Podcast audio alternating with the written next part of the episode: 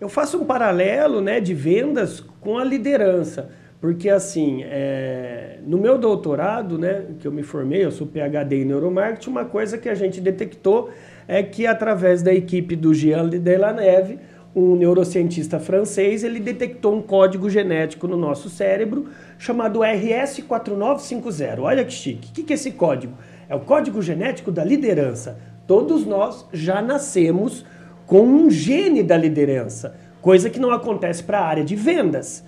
Porém, eu lhe pergunto, Fabiano, por que, que algumas pessoas são melhores líderes do que outras?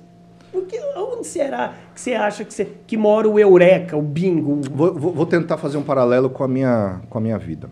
Eu sempre fui um jovem, André, muito tímido, né? Quando eu era pequeno, adolescente. Eu sempre fui uma pessoa, daquelas pessoas que sentavam na frente da classe, aquele antigo CDF, né? Que a gente falava Sentava na frente da classe, estudioso, um cara mais quieto. E ao longo da, é, da minha ali, início da carreira como estagiário, etc., é, eu tive algumas experiências que me mostraram que eu deveria ir para a área comercial. Essa é a primeiro, primeira coisa que eu, que eu senti. Então, comecei a ir para a área comercial. Quando que eu percebi que eu poderia ser um líder?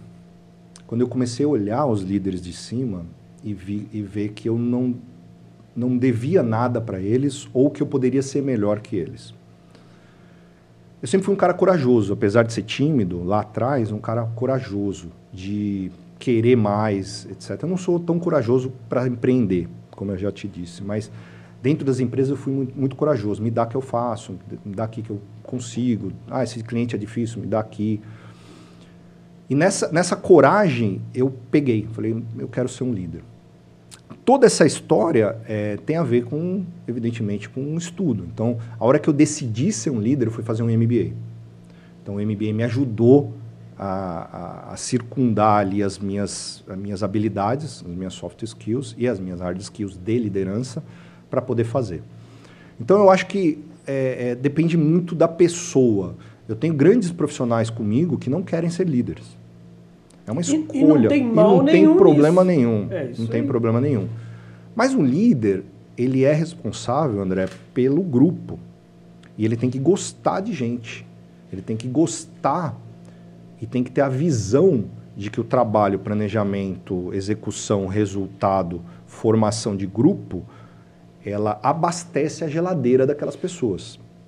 Né? Abastece o, o dinheiro que elas vão lá. Meu pai falava Antigamente, meu, talvez o seu também, ele voltava com um saquinho de leite, né? Hoje não existe mais é. saquinho de Eu costumo falar para eles, o, o, trabalho que está sendo feito aqui, o salário que o trabalho gera para vocês, é para que cada um possa abastecer a sua família. É isso aí. Esse entendimento humano disso daí faz você um melhor líder. Mas para isso você tem que ter coragem, tem que estar tá afim de fazer. É isso aí. Então, acho que não existe uma resposta. Essas, essas perguntas são perguntas mais para o ramo, né, como você falou aí, neuro, sócio, etc., né, psicologia, etc.